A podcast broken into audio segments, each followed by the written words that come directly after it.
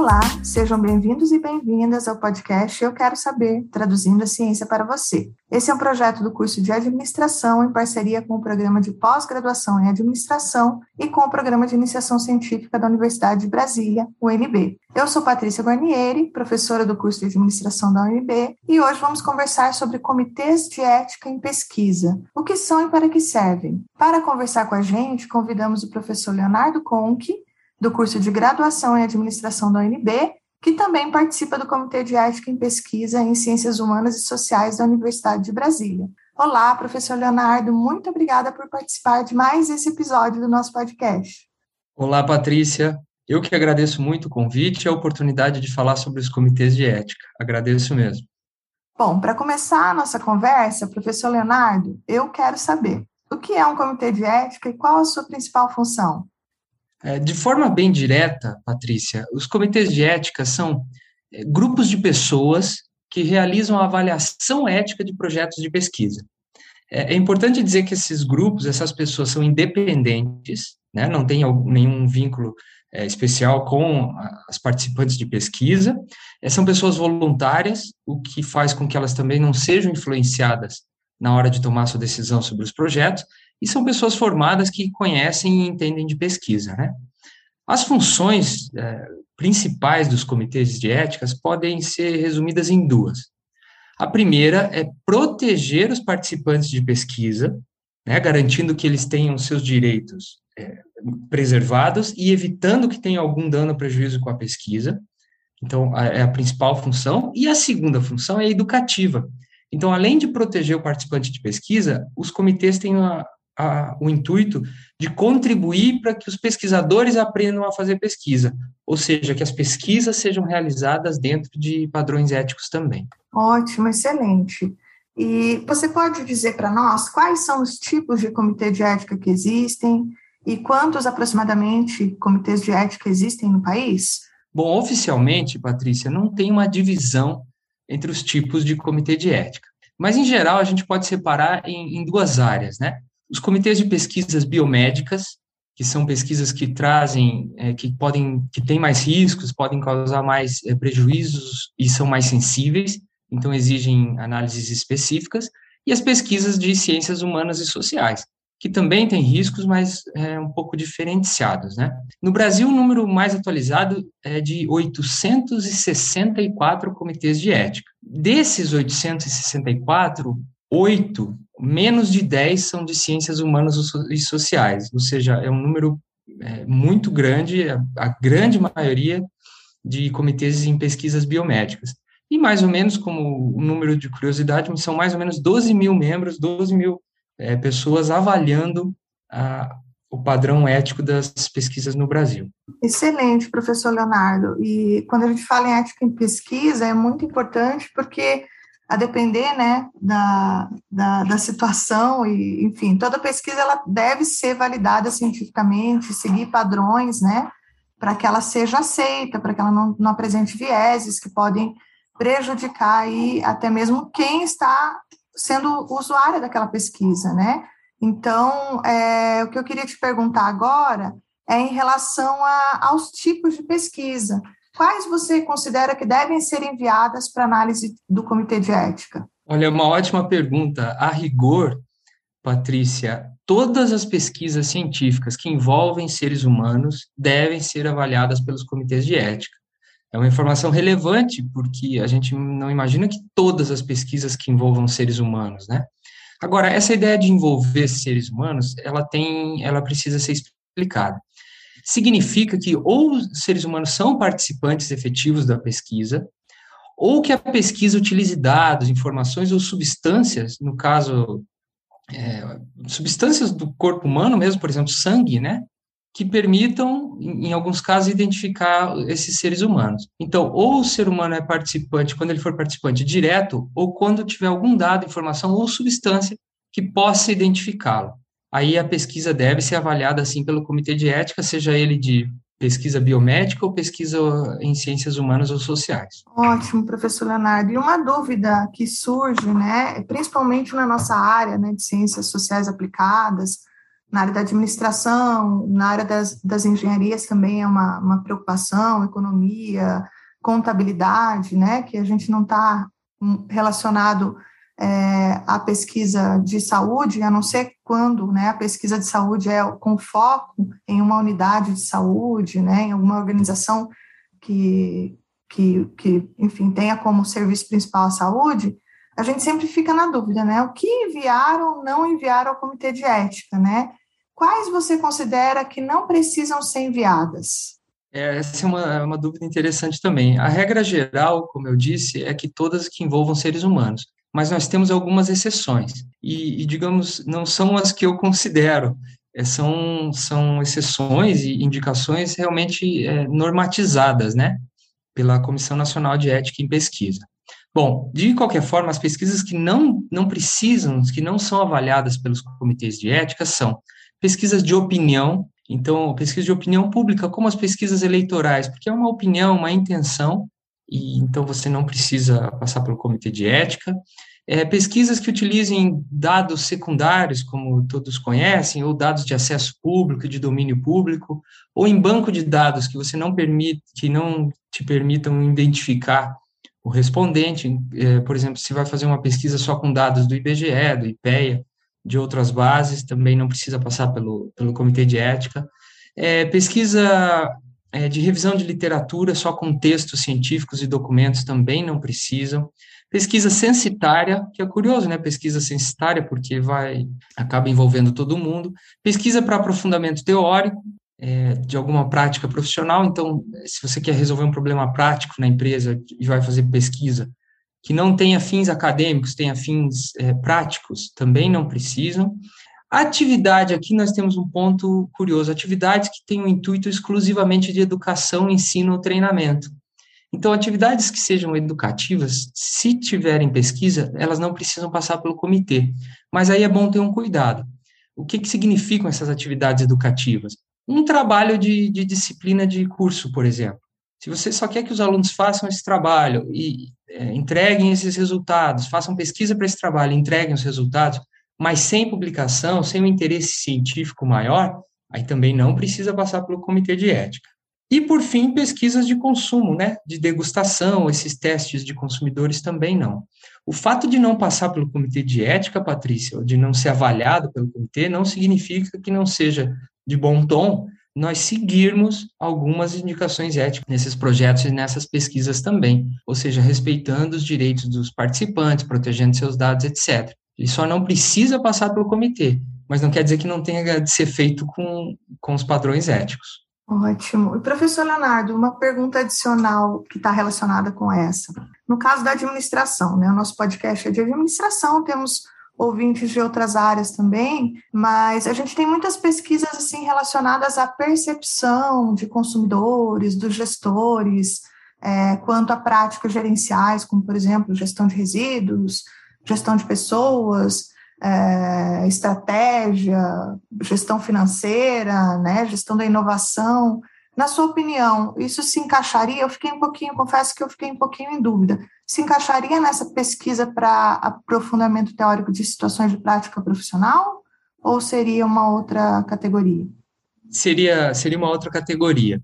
As, as pesquisas para aprofundamento teórico de práticas profissionais seriam, digamos, dentro de organizações que algum supervisor, algum chefe, algum gerente, alguém específico para isso, É, ter interesse em melhorar como as atividades são realizadas no seu, na sua empresa. Então, esse tipo de pesquisa para a prática profissional, que não tenha a, a, a finalidade científica, aí não precisaria passar pelo comitê de ética. Então, foi nesse caso. Mas o que você falou me lembrou dessa questão da percepção. Uma das discussões que nós temos é, várias vezes nos comitês de ética é a diferença entre percepção, opinião e comportamento. Então, quando as pesquisas ficam restritas à opinião das pessoas, aí a necessidade de passar pelo comitê de ética é menor do que quando você pergunta comportamento ou pergunta outras coisas que são mais sensíveis, que começam a identificar um pouco mais da, da privacidade da, das ações da pessoa. Então, pesquisas de opinião é, também não precisam passar pelo comitê de ética, mas percepção também, Agora, comportamento, quando você já começa a indagar um pouco mais de comportamento, aí sim. Então, como essa linha é muito tênue entre opinião, percepção e comportamento, a gente fica com dúvida, com dúvida mesmo, Patrícia. Ótimo. Nesse caso, quando a gente tem dúvida, acho que é melhor submeter, então, para o Comitê de Ética, mesmo que seja para obter uma resposta, talvez, formal, dizendo que não precisa, né? Sim. Ótimo. E, professor, em que etapa da pesquisa a pesquisa deve ser enviada ao Comitê de Ética, né? Normalmente, quando a gente está falando de alunos de graduação e pós-graduação também, né, nós temos aí um, um cronograma, né, que é um pouco apertado para a realização da pesquisa, né? Você poderia explicar um pouquinho para a gente, só para que nós possamos nos planejar enquanto professores e alunos nesse momento da submissão? Claro, eu acho que o melhor momento é assim que você já tiver uma ideia de, do projeto e do método que você vai utilizar, já pode enviar para o Comitê de Ética, tá? Para não ter problemas de prazo. Em geral, você não pode enviar depois da coleta de dados, o comitê não avalia pesquisas que já iniciaram. Então, com certeza, definitivamente, antes do início da coleta de dados. Para não ter problemas de de tempo e de prazo, a minha sugestão é que se submeta ao comitê assim que você já tiver uma boa ideia do método. Digamos que você tenha, esteja construindo referencial teórico, introdução e as outras partes do trabalho, não tem problema. O comitê vai ficar mais preocupado em saber se a coleta de dados vai respeitar o participante de pesquisa. Então, se você, se o pesquisador já tiver uma boa definição do método, de como será feita a coleta de dados, aí já pode submeter, tá? E isso tem que ser antes do início da coleta. Hum, excelente. Aí uma dúvida que surgiu também. Então, não é necessário que a gente submeta o instrumento de pesquisa, é, o questionário, o roteiro de entrevista, a, a gente pode submeter somente a, digamos assim, a concepção geral da ideia da pesquisa com o método que vai ser utilizado, ou seria bom também o instrumento de pesquisa? Sim, seria é, muito pertinente o instrumento de pesquisa. Assim, como opinião, eu vou dizer que talvez as outras partes não precisam ser completas, referencial teórico e introdução. Agora, a metodologia, no caso, o método, para ser mais exato, deve ser completo, inclusive com instrumento. O comitê de ética não vai fazer sugestões para o seu instrumento de pesquisa, ele não vai interferir no seu método. O que o comitê de ética precisa saber é se, ao aplicar aquele método de pesquisa e aquele instrumento, vai gerar riscos para os participantes e quais os riscos. Então, mesmo que seja uma entrevista semi-estruturada, é bom enviar o tipo de pergunta que vai ser feita para que o comitê possa avaliar qual tipo de risco e qual o tamanho do risco, digamos assim. Então, a, o método, a parte de método, deve ser a mais completa, a mais detalhada possível para a análise do comitê. As outras partes de referencial, introdução, E, e algumas outras descrições é, são menos importantes que o método nesse caso. Ótimo, isso acaba ajudando, né, o, o graduando ou pós-graduando que está elaborando o trabalho, porque ele acaba tendo uma visão mais clara de qual vai ser o percurso da pesquisa, né? E, professor, qual seria o tempo necessário para o Comitê de Ética analisar esse pedido de consideração? Os, bom, os comitês de ética, em geral, se reúnem uma vez por mês, tá? É, normalmente ao final do mês. O nosso de Ciências Humanas e Sociais é uma vez por mês ao final do mês. Então, para não ter problema, eu imagino que o, quem enviar conte mais ou menos quarenta e cinco dias, tá? Caso o projeto não tenha nenhuma pendência. Se tiver pendência, pode ser que ele demore um pouco mais. A Comissão Nacional de Ética em Pesquisa tem desenvolvido, ou está em processo de desenvolvimento, de prazos um pouquinho menores para pesquisas que tenham riscos menores, mas isso não foi implementado ainda, então esse prazo deve diminuir e vai eventualmente acabar diminuindo, mas hoje, atualmente, é melhor separar uns quarenta e cinco dias até a aprovação do comitê, para que você não tenha problemas de prazo ou de tempo. Por isso que eu digo, já sabe mais ou menos como é que vai ser a metodologia, vai precisar submeter, já envia para o comitê de ética e depois você acerta os outros detalhes de referencial, introdução e outros que forem necessários. Muito bom, acho que esclarece muita coisa. Então, gente, a dica é, né, coloquem no cronograma esse prazo também, né, Pre- prevejam isso aí na realização da pesquisa, para não ter prejuízos, né, com a questão dos prazos. E quais seriam os principais documentos que devem ser enviados para análise desse comitê de ética? Bom, os, Nós temos mais documentos do que esses principais, mas, a, mas eu gostei da pergunta por conta disso. Os principais são, nós precisamos do projeto de pesquisa, então com esses detalhes de como a pesquisa vai realmente ser realizada. Também no projeto você descreve quais os benefícios principais da pesquisa. Você tem uma carta ao Comitê de Ética, uma carta de revisão ética, que é um documento importante que você avalia esses riscos e benefícios. Temos o termo de consentimento livre esclarecido, ou seja, o que vai ser usado, e temos o aceite institucional. O mais importante, além do projeto, eu considero o termo de consentimento livre esclarecido, pois é um termo que você vai apresentar, que o pesquisador apresenta ao participante de pesquisa, e este participante fica sabendo que é uma pesquisa, quais os riscos que ele está correndo, quais os benefícios que ele terá, ele faz parte da pesquisa. Então, esse termo de consentimento, o participante vai de forma livre, livre, por isso o nome, né? Livre, espontânea, esclarecida, ou seja, entendendo o que está acontecendo, consentir, aceitar participar da pesquisa. Então, mesmo que você não, digamos, em algum caso, você acha que não precisa mandar para o comitê de ética, você precisa pedir o consentimento do, do participante para ele, para fazer a pesquisa com ele ou com ela. Então, o termo de consentimento é o documento mais importante, não só para ser enviado, mas também para ser apresentado durante a pesquisa. Para a nossa área de administração, o aceite institucional também é importante, porque quando você vai fazer pesquisa em alguma organização, a organização tem que estar sabendo que a pesquisa vai ser feita com seus membros. Então, o aceite da instituição é um documento importante também na nossa área de, de administração. E como eu comentei da outra vez, o projeto de pesquisa, né? É, o projeto e o instrumento de pesquisa. Eu repito porque é importante, os comitês de ética não vão interferir no método escolhido. Eles não vão dizer se o método está bom ou está ruim. Eles vão dizer se a descrição está completa e se a pessoa fez uma boa análise, se o pesquisador fez uma boa análise dos riscos é, daquele método escolhido. Então, não, não precisam se preocupar que os comitês não interferem na sua ideia, na sua concepção de pesquisa. Eles apenas avaliam os riscos que estão sendo, que os participantes podem correr. Leonardo, surgiu uma duvidazinha relacionada a essa pergunta, vou aproveitar e te perguntar. É, claro. Se, por exemplo, o comitê de ética, né, após essa submissão dos documentos inicial, ele verifica que tem alguma, algum evento, alguma situação, alguma informação que não está clara, é, tem uma, um, um processo de devolução e retorno ou já é negado e tem que fazer uma nova submissão? Um projeto pode ser aprovado, reprovado ou pendente. Então, assim, não é um processo muito é, curto, não. O Comitê de Ética faz tudo para que o pesquisador consiga desenvolver a atividade de pesquisa. O Comitê de Ética, os comitês de éticas não são, não estão ali para ou para punir ou para acabar com a pesquisa, eles estão ali para ser um parceiro do pesquisador. Então, a gente fornece, a gente tenta ajudar o pesquisador na análise de risco. Se tiver alguma coisa fal- faltando, o comitê pede esclarecimentos, olha, explica um pouco melhor, reveja isso, sempre com pendências, e mais de uma vez. Então, não é uma, uma única chance, assim, pelo contrário, a gente faz de tudo para que a, que a pesquisa se enquadre nos padrões éticos, em parceria com o pesquisador. Então, a, o, o interesse do comitê é melhorar as pesquisas e não evitar que elas sejam realizadas.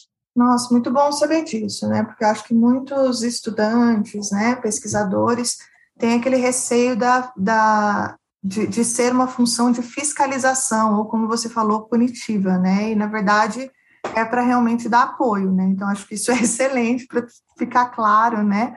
Para que a gente... E é um, um processo de aprendizagem construtivo, né? Então, muito bom Sim. saber disso. Só, só lembrando, Patrícia, que o comitê também recebe denúncias dos participantes. Aí, sim, ele tem uma função um pouco diferente, que é de apurar as denúncias ou apurar se, o, se os pesquisadores cometeram alguma infração ética. Então, esse, aí sim é o outro lado. A, a priori, é um parceiro do pesquisador, mas é um garantidor da proteção dos participantes de pesquisa. Então, se o pesquisador cometer infrações éticas, aí o comitê vai intervir também. Entendi. Eu acho que é mais fácil de cometer infração quando você não sabe o que o comitê faz e não submete a proposta para análise antes, né? Então, muito bom, uma excelente dica aí, professor. Excelente. E mais uma perguntinha também relacionada a essa questão da documentação, é, que eu fiquei em dúvida. Existe algum template, algum modelo para ser seguido ou isso é livre, né? Se existe, onde que esses modelos ficam disponíveis, você sabe me informar? Sim, é, o, todas as pesquisas, todos os, os, os protocolos devem ser enviados por uma plataforma específica, que se chama Plataforma Brasil. Eu não vou negar que alguns pesquisadores reclamam que ela exige bastante coisa, mas é, é assim mesmo e ela facilitou bastante a análise dos protocolos pelos comitês. O nosso Comitê de Ética em Pesquisas em Ciências Humanas e Sociais, da Universidade de Brasília, no nosso próprio site, nós temos alguns, alguns formatos, né, alguns templates, padrões para vocês, é, para quem quiser enviar os documentos. Se não encontrar lá no, no próprio site, do, se não agradar o template que se tem lá, são amplamente disponíveis as opções de documentação também. Tá? A própria CONEP, né, a Comissão Nacional de Ética e Pesquisa, tem modelos, nós temos cartilhas dos participantes, nós temos, não é por falta de documentação. Inclusive, nós temos documentos sobre as principais falhas no envio de protocolos. Então, eles indicam também quais os principais documentos faltantes, o que se normalmente, normalmente se erra, né? Nosso interesse é realmente que venha tudo... É, tudo correto, a gente adora aprovar projeto de pesquisa no Comitê de Ética. Não é legal ficar chamando a atenção dos pesquisadores para, para, para avaliação de riscos. Então, o nosso intuito é realmente educativo de contribuir. E os templates existem sim, estão disponíveis nos sites, Patrícia. Muito bom saber, professor Leonardo. E agora com relação às consequências, né, para um pesquisador, se ele não envia a pesquisa para avaliação do Comitê de Ética, o que, que pode acontecer? Bom, o Comitê de Ética não é, nesse caso, um órgão punitivo, né? Então, se o Comitê de Ética não obriga que você envie, a gente não, se você não enviar, o Comitê de Ética não fica sabendo qual pesquisa está sendo realizada ou não. Então, como é que acontece? O que, que acontece se um pesquisador não enviar? Em pesquisas biomédicas, que é, os pesquisadores são mais penalizados, porque como envolvem saúde... e envolve outros tipos de riscos, o comitê é, talvez não, não consiga punir por força de lei, mas outras instituições, outras é, organizações podem punir os pesquisadores. Então, pesquisas biomédicas é inaceitável que o pesquisador não envie para o Comitê de Ética. Em pesquisas de ciências humanas e sociais, é, nós temos um problema. As agências de fomento e as revistas científicas dessas áreas de ciências humanas e sociais não exigem que os autores do, dos artigos ou os autores, autores dos trabalhos enviem a aprovação do Comitê de Ética. Ou seja, se a agência de fomento não exige e a revista científica não exige, os pesquisadores não se sentem na obrigação de enviar ao Comitê de Ética. Tá? Então, acaba não acontecendo, é, não acontecendo, não tem uma punição por eles não enviarem, né? A não ser, claro, que você fique sabendo de, de denúncia. Então, infelizmente, não tem uma punição. Outro problema da, da nossa área de ciências humanas e sociais é que o pessoal tende a achar que, por serem ciências humanas e sociais, as pesquisas não envolvem risco para os seres humanos, o que é incorreto. Com todos os problemas, com todos os transtornos e problemas psiquiátricos, transtornos mentais que nós enfrentamos hoje em dia, muitas pesquisas é, de várias áreas acabam tocando em assuntos que podem ser sensíveis aos participantes. E eles podem ter outros tipos, é, são outros tipos de riscos de, de saúde e bem-estar do participante de pesquisa. Então, a área de ciências humanas e sociais tem, sim, riscos e os projetos deveriam ser enviados para os comitês de ética. Infelizmente, caso não envie a pesquisa uh, e não, não tenha nenhum problema decorrente na pesquisa e a gente não ficar sabendo, eu não posso é, mentir e dizer que acontece alguma coisa, não acontece porque a gente não fica sabendo. Se descobrir depois, se souber que houve infrações éticas, aí sim é, o comitê pode, pode tomar outras atitudes, né? Ótimo, obrigada, professor Leonardo. Você poderia explicar, assim, um pouquinho mais de detalhes para nós, o que, que significa essa análise de riscos e benefícios de uma pesquisa? Claro, a avaliação de riscos e benefícios é, é, digamos, a principal avaliação realizada pelo comitê, que faz uma ponderação entre riscos, sejam eles já conhecidos, já previstos, né, ou potenciais, que só se imagina, e os benefícios da pesquisa.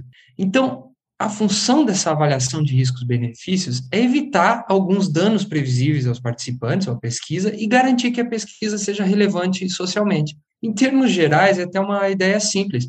Uma pesquisa só deve ser feita se trouxer mais benefícios do que riscos, tanto para os participantes como para a sociedade em geral. Né? E é importante pontuar também, Patrícia, que todas as pesquisas com seres humanos têm riscos.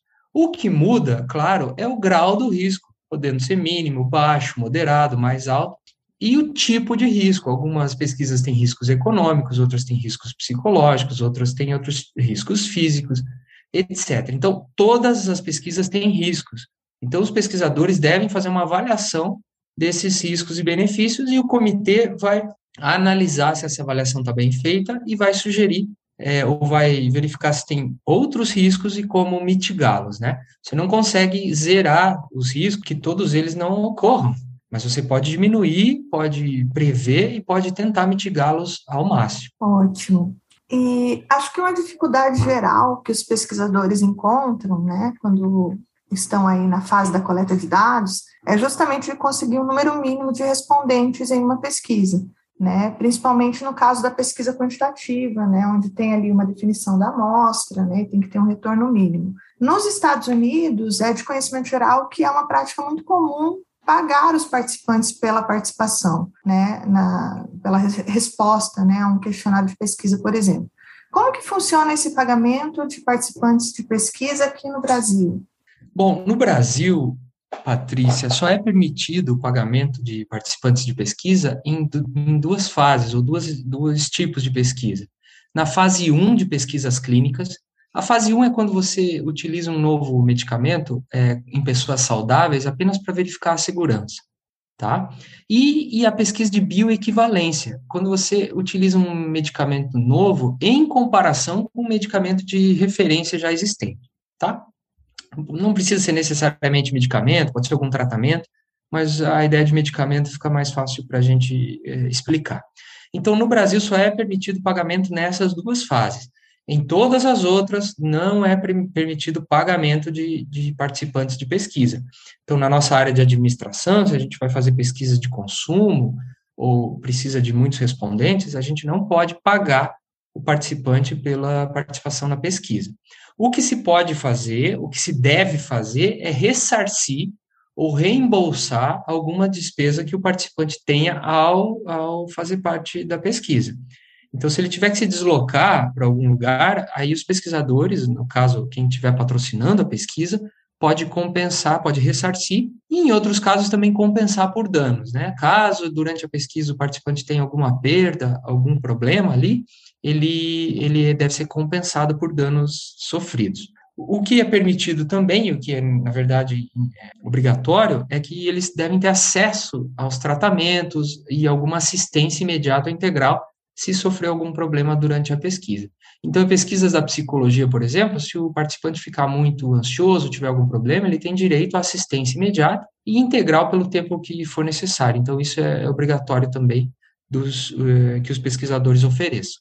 Nossa, excelente saber. Eu acho até que a gente pode entender essa preocupação para a nossa área de administração, né, quando, por exemplo, se pesquisa questões relacionadas a assédio, ou quando, de repente, é, a população, né, os participantes da pesquisa são pessoas mais vulneráveis, né? Eu acho que, nesse caso, é importante também ter em mente essas questões, né, professor? Sim, sim, com certeza. Nesses temas mais sensíveis, em qualquer área, você precisa, como pesquisador, oferecer assistência a, ao participante. E, mas e uma coisa também, Patrícia, que eu, que eu lembrei e achei importante comentar, é que os participantes devem ter acesso ao que for oferecido de bom. Então, por exemplo, em algumas pesquisas nós temos treinamentos com os participantes. Na nossa área, vamos lá, de administração, eles, já, eles fizeram já treinamentos de habilidades, é, é, soft skills, né, que eles chamam, ou outras habilidades emocionais com, com estudantes. E fazem pesquisas com um grupo recebendo um treinamento e outro grupo não recebendo. Ao final da pesquisa, depois que os resultados forem comparados, depois que tiver tudo pronto, aquele grupo de controle que não recebeu o treinamento da primeira vez, deve receber o treinamento, e em especial se forem crianças, porque eles têm direito a todo o benefício da pesquisa. Então é uma informação interessante. Os participantes devem ser ressarcidos, não só com, com reembolso e, e em termos monetários, mas eles devem ter acesso aos bons frutos da pesquisa, aos treinamentos, às, às coisas positivas que a pesquisa traz. Olha, muito interessante, eu não tinha pensado nesse aspecto, muito bom esclarecer isso também, professor, obrigada. É, agora, é, eu queria te comentar, né, comentar com você e, e emendar com uma pergunta a respeito, assim, de um outro assunto que está relacionado, né, com o retorno de pesquisas. A gente sabe, enquanto pesquisador, né, tanto professores como também alunos de graduação e pós-graduação, que nem sempre é fácil a gente conseguir retorno, né, do número de questionários que a gente precisa. E eu tenho observado que em várias universidades existe uma prática de fazer, realizar, né, sorteios para incentivar o número de respostas, é, muitas vezes sorteando, por exemplo, um valor X no Pix, é, sorteando livros, chocolates, roupas, vales compras, né? Vi também uma vez, inclusive respondi uma pesquisa em que a cada resposta obtida, é, o pesquisador doava um, um valor para uma instituição, né, de, de caridade. Como que os comitês de ética percebem essa prática? É possível fazer? Não é recomendável? Que, qual que é a tua percepção sobre isso? Bom, Patrícia, a grande preocupação dos comitês de ética em relação ao pagamento dos participantes é o fato de o participante fazer parte da pesquisa apenas porque recebeu algum pagamento direto. Ou seja, se ele não tivesse sido remunerado, será que participaria da pesquisa? Então, no caso específico de sorteios de brindes, livros, sorteios de é, algum valor em dinheiro no geral, ou mesmo doações para instituições de caridade, eu não considero que seriam pagamentos diretos àquele, a cada um dos participantes da pesquisa. E, claro, seria alguma outra instituição, ou mesmo aquele sorteio em que apenas um participante poderia ganhar. Então, assim, é uma forma de aumentar os benefícios uh, percebidos. Um cuidado ético que se deve ter nesse caso é que, para realizar um sorteio, por exemplo, você precisa dos dados de contato dos participantes. Então, se forem pedidos dados de identificação dos participantes, aí sim os pesquisadores devem ter o cuidado ético de proteger esses dados de contato. Tá? Então, essa é uma questão ética do sorteio de brindes. No caso específico do, dos sorteios, uma coisa que eu gostaria de dizer é que eu não considero um problema ético, mas considero um problema metodológico. As pesquisas indicam que nem esses brindes, esses sorteios de brindes e nem as doações aumentam o número de respondentes, porque as pessoas não participam por conta desses sorteios, desse tipo de benefício. As pessoas participam de pesquisas para ajudar o pesquisador e ajudar a sociedade de forma geral. Então, esses métodos tendem a não aumentar o, o número de respondentes. Por isso, eu sugiro cautela com o uso desses métodos, mais no sentido metodológico do que no sentido ético. Professor Leonardo, existem regras para pesquisas feitas pela internet? Se elas existem, por quê? Qual o motivo principal? Sim, né, nos últimos anos foram desenvolvidas algumas diretrizes para pesquisa realizada, para pesquisas realizadas em ambiente virtual, que não são aquelas somente da internet, mas também por telefone. Tá? É, com o aumento da, das pesquisas realizadas pela internet ou nos ambientes virtuais, a Comissão Nacional de Ética em Pesquisa desenvolveu essas diretrizes, e a, mas a regra se mantém a mesma, proteger o participante de pesquisa, só que, no caso, em ambiente virtual. Né? As principais diretrizes, ou que muda para o ambiente virtual, é principalmente com o sigilo, o anonimato, os dados e a privacidade do participante. Então, você tem que proteger a identidade do, par, do participante.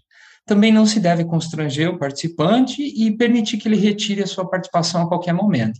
Ou seja, aquelas perguntas obrigatórias não são é, bem vistas eticamente. Então, a ideia é a mesma, proteger o participante de pesquisa, seja ela em ambiente virtual, seja ela é, presencialmente, o, o, o interesse da, dos comitês de ética é sempre o mesmo, é, garantir os direitos e proteger o participante de pesquisa. Professor Leonardo, você gostaria de deixar alguma mensagem para os pesquisadores sobre os comitês de ética em pesquisa? Bom, eu gostaria de deixar, assim, é, duas mensagens para quem, para quem está nos ouvindo, né?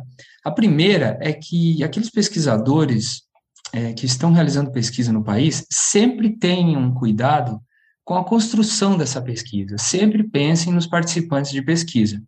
Na verdade, não só é, nos participantes, mas em si mesmos, se fossem participantes de pesquisa. Será que, eles não, que a gente não gostaria de ter os nossos direitos preservados ao participar de uma pesquisa, os nossos direitos respeitados?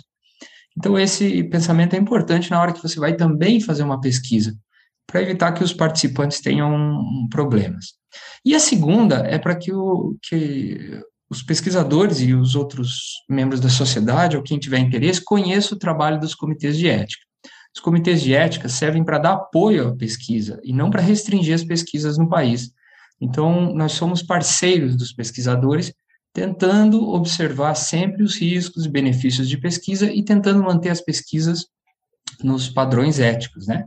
Um, do, um dos objetivos dos comitês é, é educativo, que é melhorar a pesquisa no país. Então, a gente quer pesquisadores melhores e pesquisas melhores também. É isso que eu tenho de mensagem a todos. Muito obrigada, professor Leonardo, pela sua participação. Sem dúvida, esclareceu muitas dúvidas e vai ser muito útil para pesquisadores, tanto em nível de graduação, pós-graduação, como também pesquisadores formados. Eu que gostaria de agradecer a participação, professora Patrícia, muito obrigado pela oportunidade. Estamos à disposição sempre que for necessário falar de ética em pesquisa. E para quem quiser saber mais sobre esse assunto, deixamos alguns links na descrição desse episódio. Obrigada pela companhia de todos e de todas. Até o próximo episódio do Eu Quero Saber, traduzindo a ciência para você.